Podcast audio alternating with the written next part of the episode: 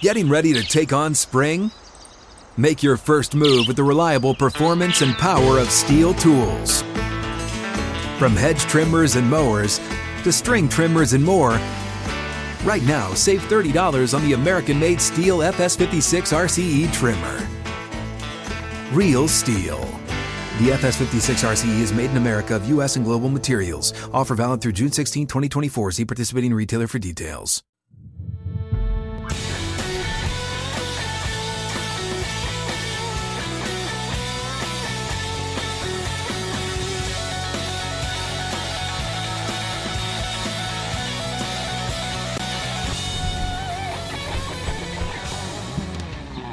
Outkick 360 is back across the Outkick network and live from the 6th and Peabody Studios, downtown Nashville, with Yeehaw Beer and Ole Smoky Moonshine. Alongside Chad Withrow and Paul Kuharsky, I'm Jonathan Hutton, Lance Lee, Jacob Swanson, David Reed, the chairman of the board. A lot to get to, plenty of headlines to hit today with the Tennessee Titans, Tennessee Vols, and much more that's all coming up in the Tennessee Power Hour. Headlines to begin start with the Alliance the Big Ten, the Pac 12, and the ACC. We'll, we'll, get into that coming up. Gentlemen, good morning. It's good to be back with you guys. I'm excited. Uh, Six year old had her uh, first fall ball, softball, t ball game last night, so I'm Nice. uh, energized by that. Uh, lost about five pounds last night pitching to those little Nice. girls in the sun and the heat, and uh, now I'm ready to go. But Did you- not throwing up, which your No. mother would have preferred. Did you weigh? No, Did you so- weigh after the after the practice? I weighed in before and after Hutton, thank you, and I'm now seven pounds has all lighter the after girls last night. in. All the girls. You have to make weight. I'm like, uh, Kelsey, you're going to need to lose a little weight before next game. You're, you're really good, struggling getting down the first baseline. Of course, I'm not saying that to a five year old, but that would be a funny uh, would be a funny sketch on our favorite would. Netflix comedy that we've uh, we've discussed. I think you should leave. No, it was it was a good it was a good opener Why aren't you last night for the for the Yankees, my daughter's team. Yeah, good opener for Oh, the Yankees yeah, in so- uh, Atlanta as well. a stomach bug ran through my family. We, we played the video last week of Lucy puking and rallying uh, after she threw up three times, and I took her to the park to run around in, in a puddle. Well, we thought it was just you know her being a kid and got overexcited or didn't properly chew food or whatever. Turns out it was a stomach virus because my wife gets it. Uh, my oldest daughter gets it. My mom, who watched Lucy two days after that, also had it over the weekend. And I'm talking to my mom, who I hope is watching right now, and I can say this to her on the show. Hi, Mom. Talking to her, uh, my mom, and, and she seems almost upset that I'm not sick. Her husband, my father, Tom Withrow, also not sick, and I didn't get the bug either. And, and talking to her about it, you could you could hear the frustration in her voice. And I even said, Mom, are you mad that I'm not sick, that I'm okay? And she said, Well, it's just confusing. It's confusing to us that got sick because you were around Lucy more than anyone else. Seems like a man versus woman. And- And I, I told her, I said, Mom, I don't. I haven't uncracked the mystery of everyone's immune system. You know, some people get sick from bugs and other people don't. I'm not saying that I'm healthier than the rest of you, but maybe I am. You know, maybe that's it. Maybe my father is The a little bit healthier. healthier. I mean, Just I don't. ask- just ask the Von this, this was a bug that attacked the women in the family. I don't know what happened. I can't explain it, but I'm so sorry to disappoint you that your youngest son wasn't sick throwing up with this virus, and I'm still fine and with If he you gets- guys. If he gets sick tonight, she's going to be like, Yeah, it's a win. Well, if I get sick tonight, then it's defying all. Uh, uh, timing. yes, because it's been a 48 hour incubation period with this bug with everyone else, and then that would be You're very just a longer incubator. Maybe. That could We'll, be we'll it. find out. That's what she's rooting for. I guess. I, I just think it's great genes. I mean, it goes back to the von Schmitto era, where guy who doesn't one of wear one of jeans. Chad's ancestors sired half of the state of Tennessee at the time. Uh, this was in the early Seed 1800s. Oh. Um, that- this, yeah, the seed spreader. He was a crop duster, and that, that is exactly uh, how Withrow came to be. One of his great ancestors uh, has.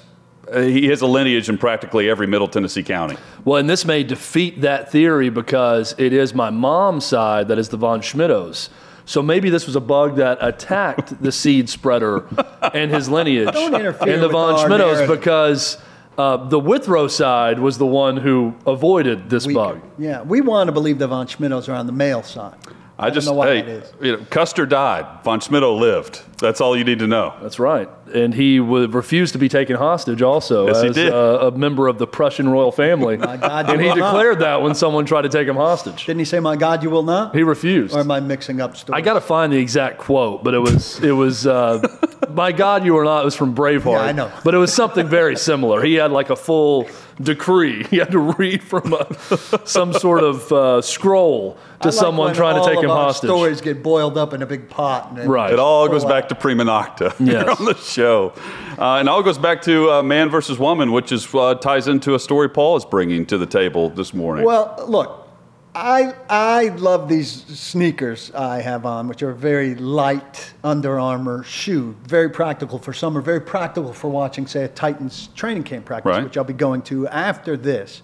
But they require a no-show sock, and I've struggled to find an appropriate no-show sock. A lot of them function like a blood pressure cuff, cutting off the circulation in my feet. Terrible.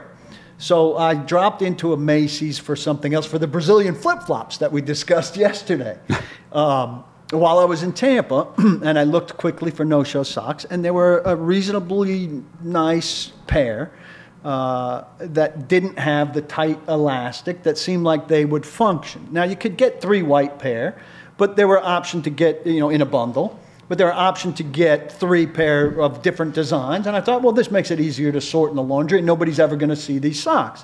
I was talking to Teresa about them, and I, I showed her them, I showed her my feet in one of these pair of socks, and I said. Uh, she said, Are those men's? And I said, They're unisex. And she said, Unisex is what they call women's stuff for men who are okay wearing women's stuff. and I sent Jacob a picture, I don't know if he has it yet, of me in these socks today. But I don't care what they look like because in the shoes, you cannot see the, the socks. So it doesn't matter that they're a womanly sock. You can't see them. And they're, forming, they're performing the function and they're not cutting off the circulation in my feet. Terrific quote from Teresa, and she is spot on that unisex, every time I see something is quote unquote unisex, my first thought is, should I really be wearing this? Because it's clearly a woman's article of clothing. And if it's okay for a woman to wear, it's probably not okay for me to wear. And I'm really just wearing women's clothes. So I think is a it's a sock. terrific. Here are It's the not a- socks. It's not a blazer. Here are the socks. socks. It looks like toe coverings. Like does Also, it actually I go don't over your really heels? see the heel. These are the worst kinds of socks, and here's why. Um, and, and Paul, you, you act like it's there like it is. building up a callus uh, for a, someone playing guitar.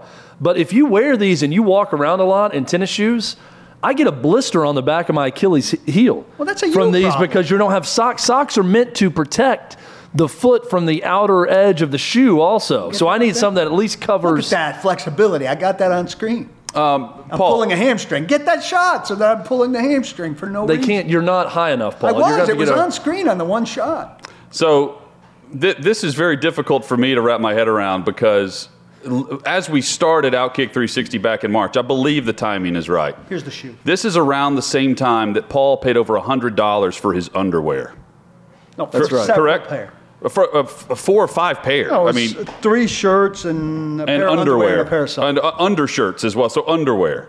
Um, so for you to say that it doesn't really matter what you're wearing on your feet, underneath your shoes, or under your clothes is blatantly false when you're paying that amount of money for that article of clothing.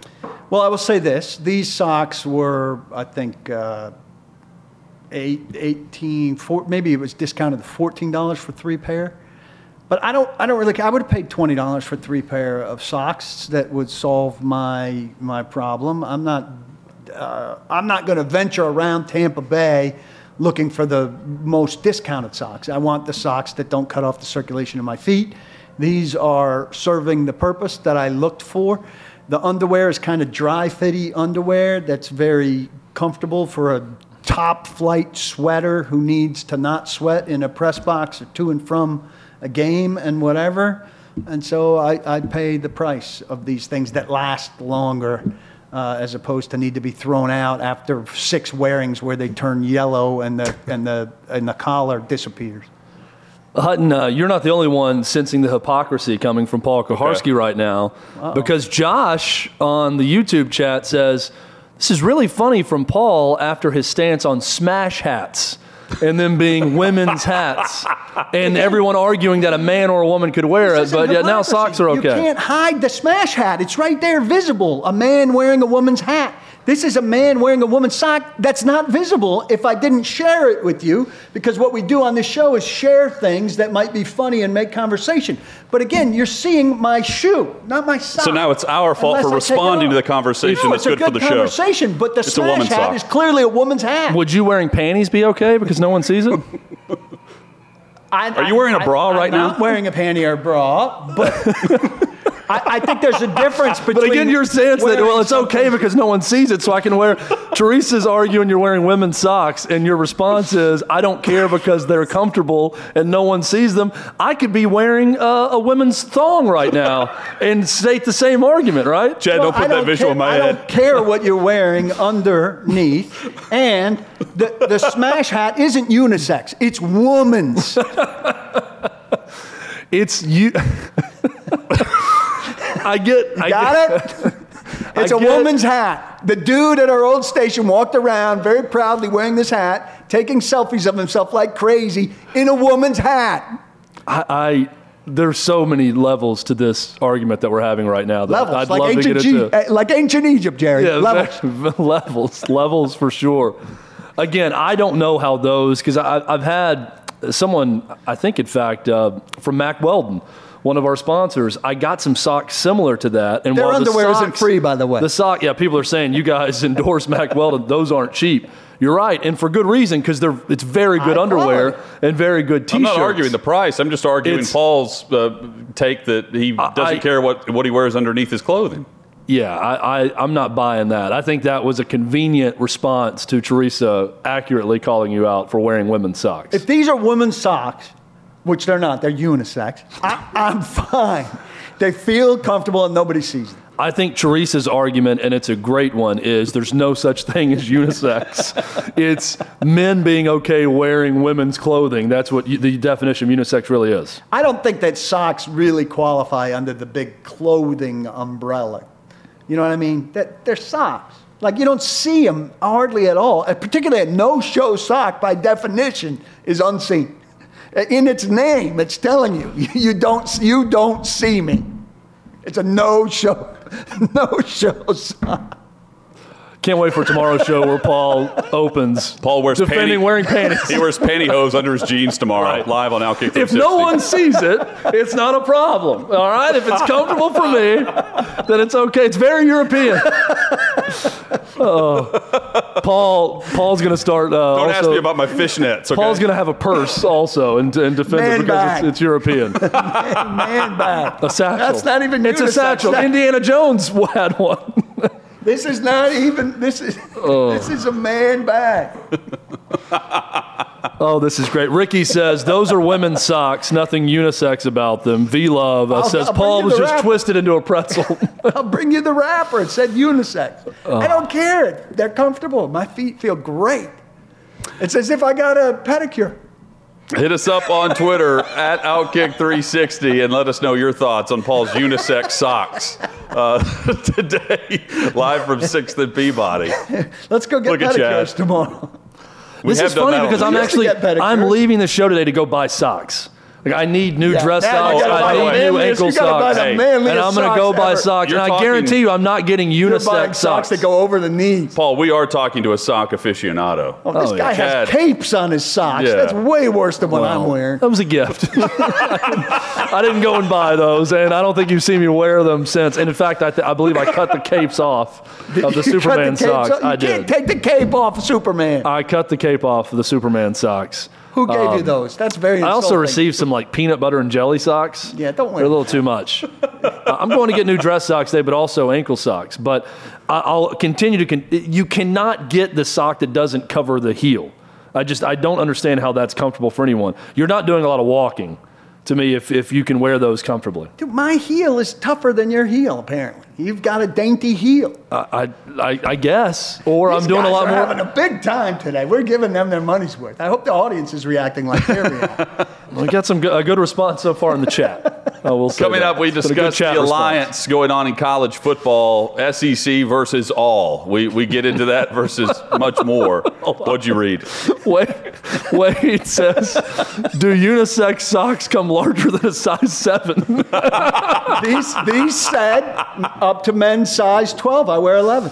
It's a good thing I wear a 13 because then- then they you don't go- even account. They don't even go- account for men like me who have a size large. 13 no, shoe. You could have got that. You could have got the extra too large. You could have got the extra large. They're like, look, we've given up. The, the man who created this, the term unisex for these socks, just in a simple attempt to fool men like Paul into buying them, that said, you know, I make women's socks, but let's see if we can open up to the men's market as well. Just gave up on selling that sock to a Hey. man like myself with a size 13 Let's shoe. go a little further Like guys here. with a 13 shoe would never buy these socks. Let's go a little further here. This floor of Macy's, not just this section, this floor of Macy's, men, all men, nothing, there wasn't a woman's item on the entire floor. Except for those socks. Except for those socks that they're trying to get rid of from upstairs. You know what? These socks aren't really moving. Let's move them down. Slap this unisex Hey, uh, logo on. hey, Lacey, could you take these socks down to men's? They're really just not moving up here on the woman's floor. Paul has Give them a offered. shot. Now, let's put them on discount and take them down to men's. Paul, you offered a solution. And then they're, got a camera on me. They're like, think about holy this. crap, this dude is picking up the you, socks. marketing works. you He's picking up the like, socks. you need to almost we uh, there, there should be no free plugs but you should plug the maker of this sock because you offered a solution for someone who created a woman's sock that is not good enough for women or dainty enough for women that That's they hate them but then changed it to unisex and then they found the slightly effeminate male like yourself that loves this sock and actually is willing to buy it. I tell you, they should package it with these Under Armour uh, Hurricane or Hirachi, whatever these shoes are called. They should package them together. They should say, these women's socks are perfect with these man's shoes. which makes them unisex. Coming up, uh, the Amazing. Alliance. Um, we'll tell you who's starting at quarterback for the Chicago Bears this week. It's not Andy Dalton as they take on the Tennessee Titans. And uh, we'll talk Titans, Julio Jones, Derrick Henry, and their practice schedule right now. Uh, we'll get into the Tennessee Vols as well. That's all straight ahead. First, though, Dr. Rolando Toyos and Toyos Clinic.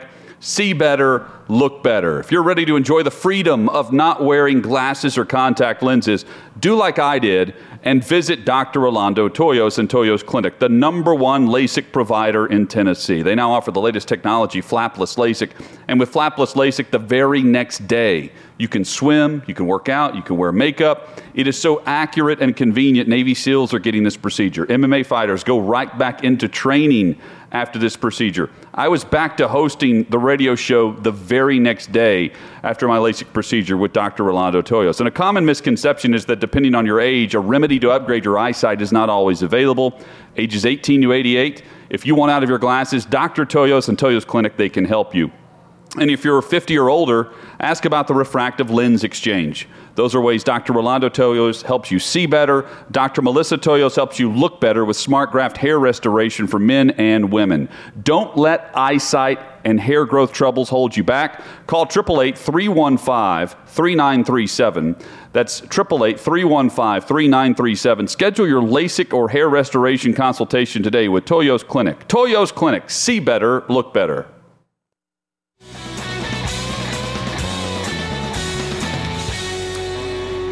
Outkick 360 across the Outkick network. However, you're watching today, we appreciate it. If you're watching on YouTube, we hope you'll subscribe to the Outkick 360 channel. Live from the 6th and Peabody Studios, downtown Nashville, right behind Music City Center. Chad, if uh, people ask, "Well, where is 6th and Peabody? Where is Yeehaw? Where is Ole Smoky? It's pretty simple. It's funny you ask, Hutton. It's at 6th and Peabody, right downtown. We're right behind the Music City Center if you're facing towards Broadway. Uh, we're a block over from Margaritaville if you're a big Jimmy Buffett fan. If you'd like to have a cheeseburger in paradise, you can do that two doors down. Or you can come enjoy some moonshine, some yeehaw beer with us. And we are here every single weekday. And uh, great crowd on hand uh, throughout the week. really picks up Thursday and Friday here. But come join us for lunch. Yeah. Uh, come say hi. You can look in the studio and see us anytime you come down to 6th and Peabody. But as we like to say, when people ask, where is 6th and Peabody, we respond and say, it's at 6th and Peabody. and that's where we are today, Hutton. The great lunch options here as well. Again, come join us here at the 6th and Peabody Studios. Love being here uh, with Yeehaw Beer, Ole Smoky Moonshine. And you can be here with us for a fantasy football draft. The Fantasy Football League is back this year. We're running it back. This will be the sixth or seventh, maybe eighth consecutive year we've done this. Great prizes on hand, and it's taking place here Wednesday, September the 8th, starting at 6 p.m. Paul, by all means, you've taken the lead on this. Well, uh, it, the, I am the gateway, though you still must please all three of us in order to get in. Chad Withrow, working his magic, has gotten us the same prizes that we've had. This is the best prize package you are ever going to hear about for a sports broadcasting fantasy football league. A $1,000 prize for first place. A suite for a Nashville Predators game for second place. That might be better than first place You get to choose. you can choose. Uh, the first place winner can choose the thousand bucks or the Predators suite. Thousand dollars cash, we should say. That this Yeah. is a You check presentation. This is not like a gift card. And a set of tires for third place, all courtesy of. Two Rivers Ford, and uh, just good got the confirmation that we have those prizes literally 90 seconds ago, right before we signed back on, on air, which is great. And Two Rivers Ford is back Thank in. you, and John. We'll, uh, yeah, John Barker and his team Gets it done for us Uh, Tammy, every time. Tammy Jacobs, Bo. they're all terrific. Whole crew. Bo This is a Barker, we love them all. 14-team league. We love you all. Minus the three of us, and we already have one person in our first entry. 10 spots available. Start making your case. We love people that love us. So begin your campaign. My favorite reaction so far from Lance Lee is we have the thousand dollar cash first prize. Second place, or you know, first place, you also get to choose. You can you can have the.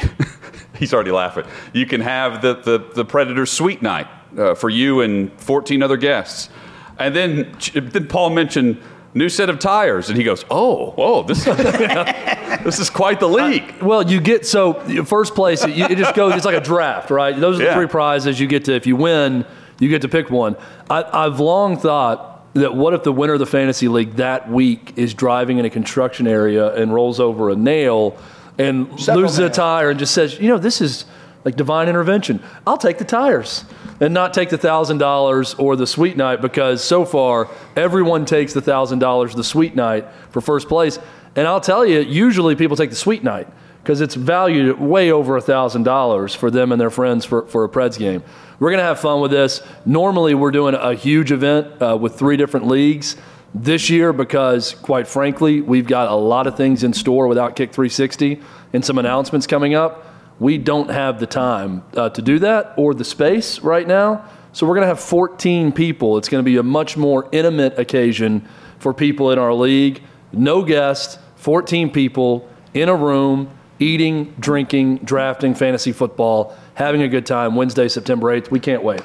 The Big Ten, the Pac 12, the ACC expected to formally announce today their partnership, their alliance, if you will, for college football scheduling and beyond as the three conferences come together uh, to form their alliance. And what is an effort to combat what the SEC is doing in college football and conference expansion? Uh, and what it shows here is we're headed towards the Power Four conference, which we have alluded to and discussed um, really at length over the last three or four weeks with all of this. The Pac 12, to me, is the real benefactor here with what their, their new commissioner has done in just a couple of months on the job, pairing and partnering with the Big Ten here, and then the ACC as well, getting on board with Clemson and some of the other uh, marquee college football names on the East Coast. And this is just a glaring, glaring problem for the Big 12.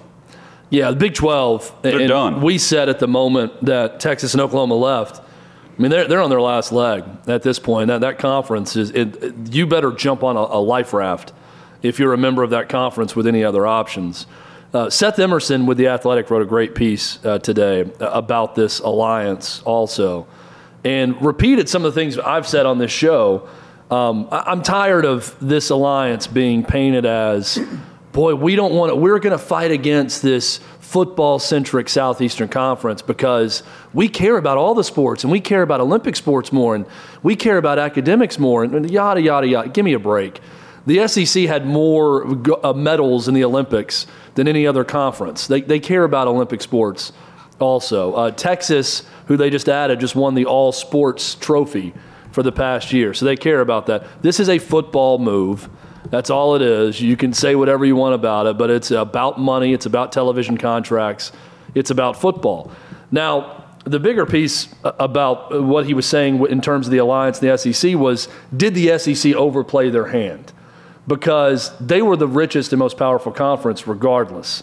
And now that they've done this and they were so ready to admit Texas and Oklahoma, it, it's it's an arrogant move by the SEC that didn't necessarily had to be had to be made at this point. They could have reassessed and said, what's good for all of college sports? The SEC and Greg Sankey, and again, this is the argument made in the piece. Greg Sankey and the SEC could have become the NCAA by getting everyone together and say, let's do everything possible to save this conference in Middle America first. And then if that doesn't work, we'll take Texas and Oklahoma. Instead, they decided to go the land grab route and immediately welcome them with open arms, take those two away, destroy a conference, and then that forced the hand of Pac 12, Big Ten, ACC to do something. And this is the response, which this response, while it's not going to make the SEC not the best conference in sports, it's not a good thing for the SEC in terms of power. Well, the SEC isn't getting any good out of conference games, but at least it's got a packed conference. Big 12 is going to have a nine game schedule and not be able to play anybody that is worth a damn outside of. Uh, I mean, Central Florida can get all the games it wants now, right? I mean, play the best of the big. What's well, left the, of the, the Big 12. 12 could turn around and want to schedule the SEC. Yeah. What's That wrong? could Nothing's happen. blocking that. Also, so that those will be the out of conference Here's games where- in the SEC if you want to play somebody. I, I think here's where this is where we're headed, and uh, I, I, I really believe this is this is the direction we're going to go, college football wise, especially. All SEC schedule, and all of the Power Four conferences will have a semifinal round to determine who gets into the college football playoff. That that to me determines the national champion. And you want to talk about revenue drivers and ratings drivers? It's it's coming out of these conferences, and really it's it's just individual programs. I, I went and pulled, and, and there's a, a site that Jacob has reference to uh, for college football ratings, and where you can go through all of last year, and you can say, well, 2020 is an anomaly. Fine, you can go back as many years as you want here. The drivers of college football television ratings Ohio State, Michigan, Texas, Oklahoma, Clemson, Alabama, Georgia. That's it. You could throw Notre Dame in there because Notre Dame has a TV network in NBC. I'll, I'll grant you that, and it's not listed. Just keep scrolling, Jacob. The one thing you're going to see on this everybody else is chasing badly. You're, so you're either in the SEC, the ACC, or the Big Ten with the teams mentioned, or you're really on the outside looking in. No teams, here's what's glaring from this no teams from the Big 12 or the Pac 12 are among the 10 highest rated regular season games in years.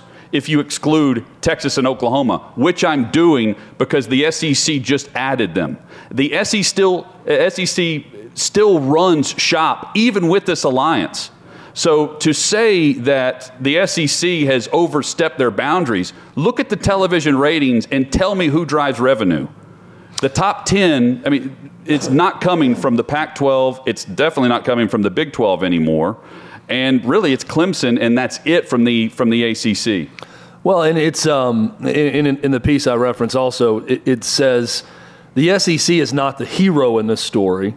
Uh, they're also not the villain, right? They did uh, what any self-serving conference would do. I mean, Greg Sankey is looking out for his conference, and there's not a conference out there that would just blindly say no. It's not good for college sports to Texas and Oklahoma. So not the villain, but not not really a hero either, looking out for their own self-interest and not the, the interest of, of college football. I'm interested, Hutton, in, and you're right about television, and it, it's going to drive everything. But I'm interested in if it's the SEC, if it's truly the SEC versus the alliance, if that's what we're setting up to have happen. This idea of a two semifinal to get to an SEC champion, in a super conference versus the champion of the alliance in almost a repeat of the NFL AFL battles. You would have a Super Bowl at the end of college football season. Yep. The SEC would do their own thing, crown a champion, and at the end, that champion would play the champion of those three conferences after they played their own playoff. That's similar to the current college football playoff. I don't like that as much as a unified champion of a college football playoff and just expanding that playoff field. But that is interesting. I mean, if you want to talk about rivalries and the, the geographic allegiances that are out there in college sports and how that drives a lot of things, I can't think of any way better to drive more rivalries and really that wedge between different parts of the country in football than doing that. I would love, this will never happen. I would love to do it one year with the expanded college football playoff as it's been talked about, one year as we're talking about now with the SEC playoff and a champion going mm-hmm. against an alliance champion, and then say, okay, let's compare 2024 and 2025 and what did we like better? And then choose, which isn't how it'll ever work, right? It's going to be one or the other. But it would be very cool if we were, if we saw both and then decided. Well, what's the trend, we saw this with the BCS, then they went to the college football playoff. You have Bill Hancock who will go and make the media rounds and act like this is the, the true and tried decision and this is what they're sticking with, this is what's best for college football. And a decade from now, they'll switch it up again because uh, revenue and, and, and TV revenue drives all. We'll, we'll see the, the expanded 12 to 14 team college football playoff. And then from there, once Texas and Oklahoma, midway through this, make their official move to the SEC, uh, whenever these schedules get fully automated with the alliance that's been formed now between these three conferences, I think you'll see things whittled down to where every conference has a semifinal, where you have your top four teams battle it out, and then your conference represents w- with one team onto the national semifinal There's round. A, and you have a round robin where you have four teams remaining that play for the national title. Here's the backlash to that. Now, I'm not saying I agree with it necessarily. Is college football talks so much about it, every regular season game mattering so much, and if you're getting then to two semifinals and and a final, well, I mean, every regular season game matters. Well, right now we're in, talking about a 14 team playoff into this into the semifinal but not to the same degree that they've they've tried to make every game count or sold that. That's been the college football sales pitch, right? That that the September game means every bit as much as the the December game. I, I still think it would. I mean, uh, the, the NFL has added an extra regular season game. They've added an extra team to their postseason. Uh, where nearly half of the teams now are in the postseason, and the fervor will still be right there for the regular season, like it's always been and an all SEC slate. Again, in my perfect world, you have an all SEC slate where you're battling out to determine the top four teams in the conference. I like the bigger playoffs, but I'm always wary of going too big. Um, I just, I, I, I, baseball's done it, and I think it's a mistake. And I'd rather go gradual than a lot. Chad, what are they making I, right now off the 14 playoff? A lot. Uh, 500 million? Yeah, I don't, I don't, I don't, know the exact number, but I mean, it's going to go up as you add teams. Yeah. And th- so they're going to do that eventually. We all believe that uh, it's already a division, right? There's what, 124 stated FBS teams out there, but we all really know it's like 80. You know, that's the actual number. So we can speed up the clock here and just know that MTSU, for instance, and UMass and some of these programs, they're out. They're going to have yes. their own division. You know, Conference USA, uh, Sun Belt, some of these conferences will go by the wayside. So, and they already are to some extent. Of If, if geography and yes. past conference alliances and everything else mean nothing, which we know that they mean nothing right now why don't the Big 12 and the AAC just go ahead and get together? And I would say right now the AAC has a stronger hand than the Big 12. The AAC should just take well, you know the what? best of the Big 12. The Big 12 hates them because the ESPN tried to poach teams from the Big 12 to the AAC. Fine, get over it. It's either survive and get over your, they your have a cease and desist with or, them. or not. And we'll stop the cease and desist and get together. I mean, again, do you want it's either do that or all of your eh, member institutions are going to be independent because they're not going to have a conference. So the AAC is playing from a point of power more than the Big 12 almost right now. What if the AAC became the best of the AAC, the best of the Big 12, BYU, Boise State, go cherry pick from other conferences or independents and start your own thing, and then what's left in the rubble is major college football. And that's it. And I don't think that everyone in the Big 12 survives that. I don't, and certainly everyone in the AAC doesn't survive that. But at that point, when the dust settles, you have what is the new FBS, and everyone else is left behind. Do, do, is there some, some degree of sadness or uh, disappointment? Like, I'm going to take this to Europe, right? The creation of the Super League, which lasted 48 hours. The thing in European soccer is everybody has a chance. Now, it doesn't happen, right? Leicester City was this huge breakout that was a surprise, and that's the one time thing. There's really not been a one time thing in, in football. But if Missouri, say, uh, Missouri's the bad example because they're, give me, give me a, a Big 12 team. West Virginia. All right, if West Virginia has an undefeated season and things don't break right for uh, Alabama and Clemson, West Virginia can conceivably win a national championship. In the new setup, West Virginia probably can't conceivably win the national championship. Is there some sort of mourning or sadness for the loss of that possibility, as slim as it was? Because in Europe, that's where the uproar came from. Because in Europe, everybody starts with the hope that you can conceivably earn your way in. It's possible. You can start with that dream and it can happen. It doesn't happen usually, very rare, but it can happen. This creates a scenario where it really West Virginia won't be able to win a national championship in this scenario, right? Again, I think no, no they could because, and I'm going with my scenario. If, if Big 12, AAC, the top independents take the tops from you know Mountain West WAC that you want if they just the if you cherry pick that and create another it's a super conference but not as super as the SEC or Big 10 would be it's just a lot of teams but if you created some sort of mini alliance secondary alliance with all those schools then I think you you have a new college football where conceivably everyone left could win a national title. Because in the AAC you're ch- you're taking you know uh, Central Florida Cincinnati Houston programs that have done something you know, in the past that could conceivably do something again. I'm not saying that they're going to win a national title, but what, what, in no scenario would West Virginia be the program left behind. That's not going to be FBS. In no scenario would Oklahoma State be left behind, or Baylor, or some of these programs that are out there that have been major college football for years and years. I'm not talking about those programs. I don't think Central Florida is going to be left behind. I think MTSU is going to be left behind. UL Monroe is going to be left behind. San Jose State is going to be left they're behind. They're already on the outside, right. so it's no loss really.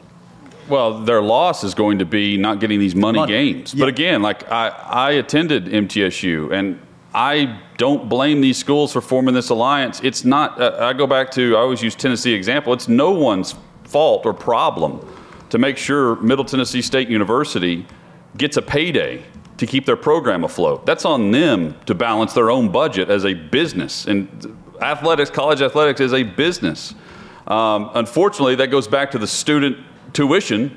They're just going to raise the athletic uh, branch of the student tuition to make up for those costs.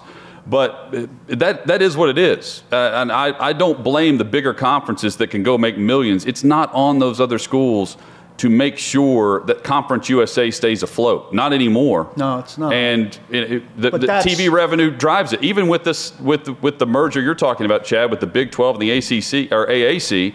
I don't know a television network that's going to pay big money for those television rights. I'm going to get into a more of an existential issue for football in the future, and, and honestly, currently. Um, I, I'm not for opportunities being taken away for scholarships to all these different schools. But I think that when you talk about percentage of people who play a sport and those individuals that play the sport having an opportunity to get some sort of scholarship money to play it, I think that football is a little bit disproportionate, quite frankly. I think there's too much football. I don't think there's a lot of programs out there at the NAIA level or Division II level or FCS level that, quite frankly, they are being kept afloat by other sports Yes. or other factors. And I don't know that it's the government's responsibility for that, if it's a state school system's responsibility, if it's an SEC program's responsibility. I don't think it's anyone's responsibility to keep that going. You're seeing it in the state of Tennessee right now. Every year, multiple high schools are cutting football.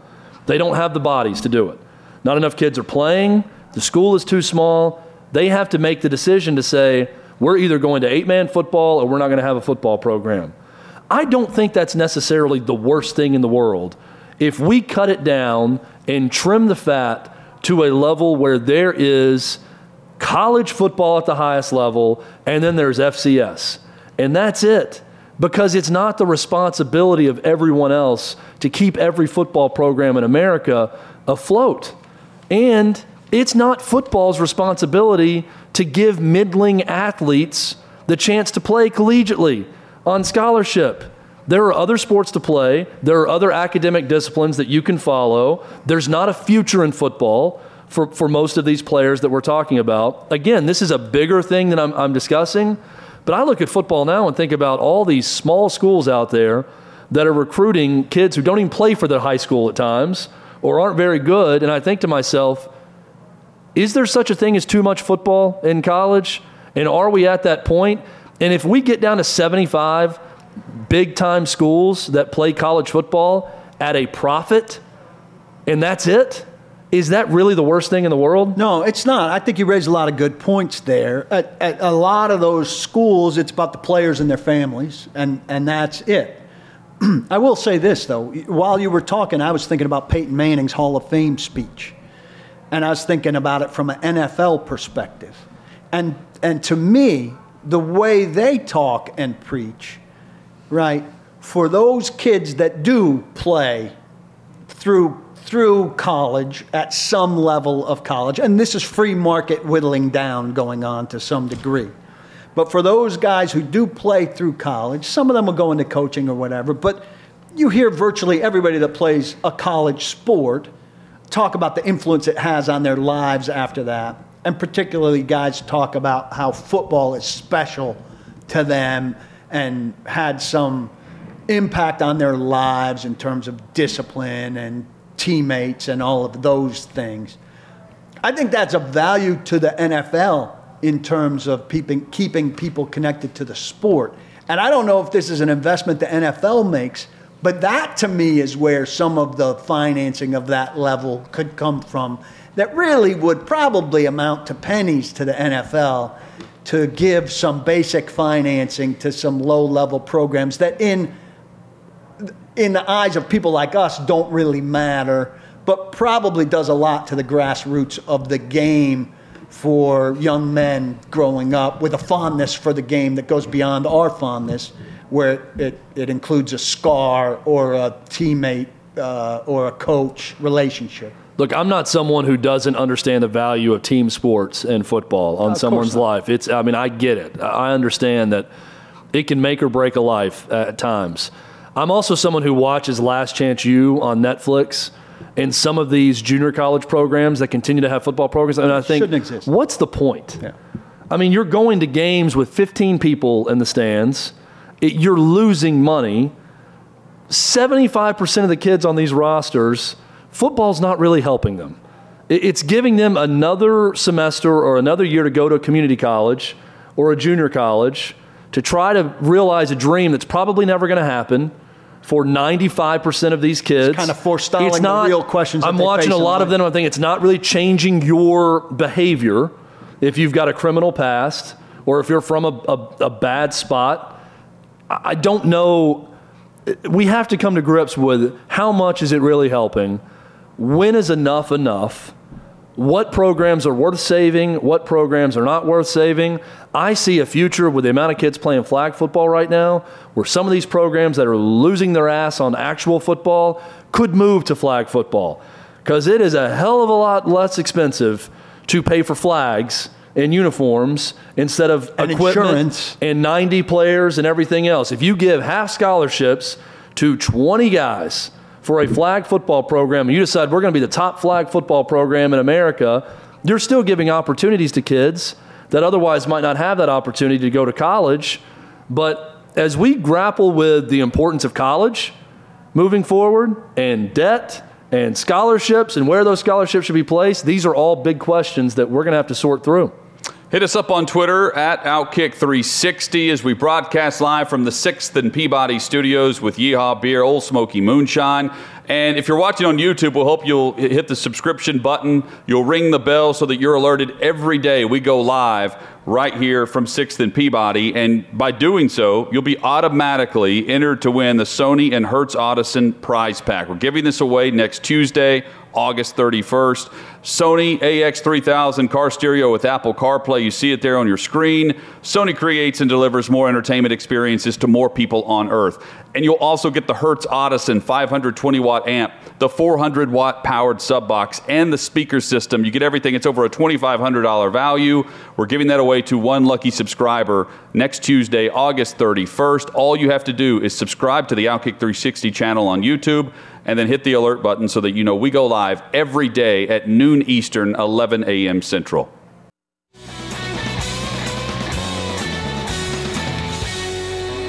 Outkick 360 live on the Outkick Network from the 6th and Peabody Studios, downtown Nashville, with Yeehaw Beer and Ole Smoky Moonshine. They've got the brewery, the, the distillery right here on site. You can come join us for lunch uh, for happy hour whenever we move next week to 2 to 5 Central, 3 to 6 Eastern. Looking forward to that, which starts on Monday. And again, every day live here at 6th and Peabody. Justin Fields will be the starting quarterback for the Chicago Bears as they take on the Tennessee Titans this Saturday at Nissan Stadium. Uh, they, they, they maintain as an organization that Andy Dalton is their starting quarterback, and they're, they're trying to pitch this as read into this as we're resting our starter for the regular season. It's hard to read in it, into it that way when you know uh, the quarterback that they, that they wanted, that they traded up for at number 11 overall uh, is, is the quarterback that's starting preseason game number three and that we know will be starting sooner rather than later. I buy it. I mean, I, I think you're beyond the time where you're you're uh, fa- faking stuff, and they're not saying, "Hey, we're still sorting it out," the way that Urban Meyer's saying in Jacksonville, "Hey, we're still sorting it out." They're, they've been saying all along Dalton's going to start the season, and this is Nagy being consistent with Dalton's going to start the season. So all of us are objecting to it. We don't really agree with it or, or completely understand it, but that's the way they're going. Um, and you know, some of the national guys, Albert Breer in particular, pointing out one thing that it's a lot easier if things are going when things are going badly. I think most of us would say with Andy Dalton to pull him and replace him with the rookie. Whereas sure. if you start the rookie at the beginning and it goes badly, and you want a scenario where you take him out, replace him with the starter, then go back to the rookie later, it's a lot more complicated. These are all things that I think the three of us would agree. You just deal with them.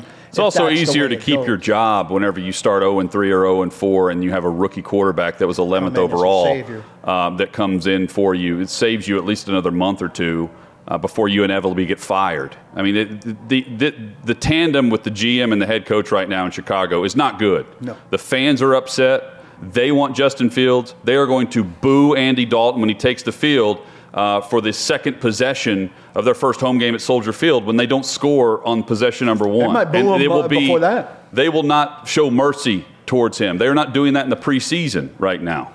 I just think that he's already fired. If if if, the, if this decision is at all made to try to save his job, because an 0 3 start is going to help him when he brings in the the. I think it hurts him. I mean, I think if they start poorly with Andy Dalton and then they bring Justin Fields in and he's decent at all, or even show signs of life, the, the questions from the fans and everyone else is going to be, why didn't you start Justin Fields at the beginning of the season? I also think it's a great sign for your starting quarterback when, from a Titans perspective, I'm thrilled we're not going to see Andy Dalton in that game and that Justin Fields is starting because I'm way more interested in Justin Fields than anything that Andy Dalton could accomplish. Well, it's it's it's a one read and he tucks and runs. That's his game right now, and that, that that's what I've seen in the preseason game I watched this past week against the Bills. I would would not recommend going back to watch any of that. It was a terrible preseason game. Uh, in fact, I, I don't recommend watching preseason games Just come here. We'll tell you what happened in the preseason. Go go about your weekend this upcoming weekend. Don't bother with these non-impactful matchups across the NFL that will inevitably get very high ratings locally in all these markets. My point, Paul, uh, it's going to be one read and run. I wonder if this, in some way, some minor way, helps them in in preparation for Kyler Murray, who also is a very mobile option in Week One. Yeah, that, uh, it, They would have seen a lot of fields anyway, but now Yeah. you get your first team defense against him. Yeah, and they're not going to play for very long. Vrabel said, uh, you know, the guys that they can get in, I think he said five to 15 snaps, and they'll still hold uh, some of them out. But yeah, it's not bad preparation for Kyler. And I'm, I'm just trying to compare the two. Murray Yeah. right right now is better, Yeah. uh, and and going into year three with the same head coach you would expect him to be. Yeah, some continuity and consistency there. The other thing, we're in talking about the Bears and this dec- decision, uh, I'm not thinking that uh, Virginia McCaskey, who's uh, you know super old, is is you know involved in the day to day stuff. But the McCaskey family is certainly uh, giving whatever sort of ownership blessing is necessary in the context of their franchise to Nagy's plan. They either told Nagy and Pace, you know, you do what you think is best, and and we back you, or those guys brought it to them and said, this is what we're intending to do. Are you cool with it? And they said yes.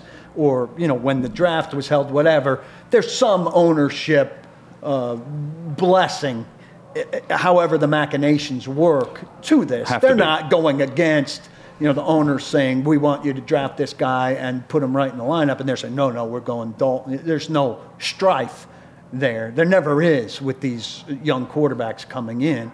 The the the coach and the GM are talking to ownership and getting approval for it. Uh, you know, even when Vince Young, you used as an example yesterday, the Titans drafted Vince Young because Bud Adams wanted him. But when Jeff Fisher sat him for a long time, he did so with Bud Adams' approval. And then guess what? When Vince Young got in the lineup, it was with some pressure from from Bud. And you know, Chad, going back to your point yesterday about when you insert the rookie, this this preseason game where he's going to get the majority of the reps will help in that determination of where he is. You can you can go about this week because teams now are going into regular season mode. You can go about this week where he's preparing for his opponent, albeit it'll be a bland look, um, and you can you can throw multiple things at him through a playbook aspect and have him go out and try to execute that more more than one read. And if he impresses you, great. Maybe the timetables increase a bit. Uh, but internally, it's clear that they're saying he's not ready for what Andy Dalton is capable of running whenever we take on the LA Rams September the 12th. Well, it's the only thing that makes this preseason game worth watching to me is the facts you just laid out, Hutton, that it's going to be more of a preparation and you're going to get a majority of the snaps with Justin Fields. I mean, that's there's really nothing to watch from the Titans' perspective in this game with, with none of the offensive starters playing or, or very little. Uh, I think that's the storyline going into this this Bears Titans game is, is Justin Fields. And going back to the coach GM situation with the Bears, if any of this is done to try to prolong a job or hang on for dear life or make it you know more weeks into the season, I think you've already lost when you draft who you think is your franchise quarterback. I, I don't know, Paul. Is it better to try to line that up with a new coach Yes. And GM and just start all- over instead of having this one year transition where we're even discussing? And I agree with Hutton. It's certainly a discussion point, but we're discussing what Nagy needs to do in order to keep his job longer. Well, what happens uh, ultimately, right?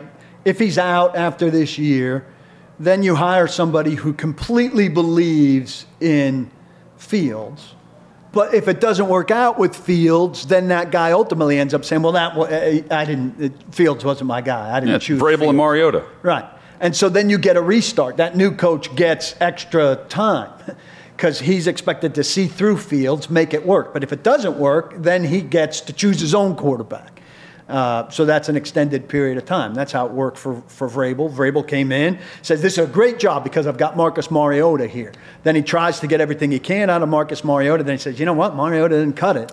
Robinson got me Tannehill. Oh, look, I can, I can do something. I understand the Bears fans' frustration here because, you know, just comparing it to the Titans, going through VY and then uh, gradually getting to Mariota, you could still point to a, a relative clo- relatively close example with Steve McNair being your franchise quarterback. For the Bears, you have to go back to Jim McMahon uh, to, to find a, a legitimate quarterback. And that was relatively short So, lived. so when you consider that they have who they have tabbed as an organization, their franchise guy in Justin Fields, and they're telling the fans that we're sitting the bench with him, that's going to upset them. I don't, that's why Dalton is he has no chance of winning the fans over. They're impatient because of decades and decades That's and it. decades. That's Here's it. the other thing. Look, these, these preseason games we're talking about are mostly, maybe there are a couple on Sunday, uh, but they're mostly on Saturday, right, which is the 28th. Teams get back to work on the 30th. You know, by the second or the third, next Thursday and Friday, they're starting to think about the opener and they're starting to practice for the opener. Yes. You've got to have decided then. And once you do that, Justin Fields isn't practicing much. That's all Andy Dalton. The first teamer's getting 80% of the reps, if not more. Some quarterbacks aren't yielding, you know, but a couple snaps at the end of every period. And you're talking that from September 2nd and then into a regular practice week starting Monday the 6th. You know, you practice traditionally Monday the 6th. It'd be some more game planning on Tuesday the 7th when players would be off. Then the 8th, 9th, 10th, if you've got a Sunday game, are the three main practice days. Justin Fields and guys like that, the guys who lose Taysom Hill conceivably, Drew Lock conceivably, Mac Jones conceivably, these other rookies that we've talked about, they downshift on those three days. And this is no longer training camp where they're getting a good slate of the work. This is a downshift into clipboard holding mode. Yep. And for the remainder of the time that we're talking about while they're on the shelf waiting for their opportunity to play, they're not doing a lot. You're not seeing a lot of progress. The progress you're seeing is in the meeting rooms and with the period you stay after with the quarterback coach and the coordinator. But the, it decelerates, right? The progress that you can make. You're not throwing every day against a, a show defense. You're running a scout team. Coming up, the Tennessee Power Hour on Outkick 360. A couple of topics that we'll hit to begin with the Tennessee Titans. Julio Jones is not practicing. We're not really sure when he's going to get back to on field full team work. Ultimately, will it matter? And Derrick Henry said yesterday that he was involved in more full team reps because he wanted to knock the rust off. Does he need some work against Chicago? We'll discuss that and more straight ahead on Outkick 360 live from 6th and Peabody. Hey, it's Jonathan Hutton. Thanks for listening to Outkick 360. Be sure to subscribe to the show to have the latest podcast delivered to you each and every day. And give us five stars. It helps us grow our network and provide you with more great podcasts like this one.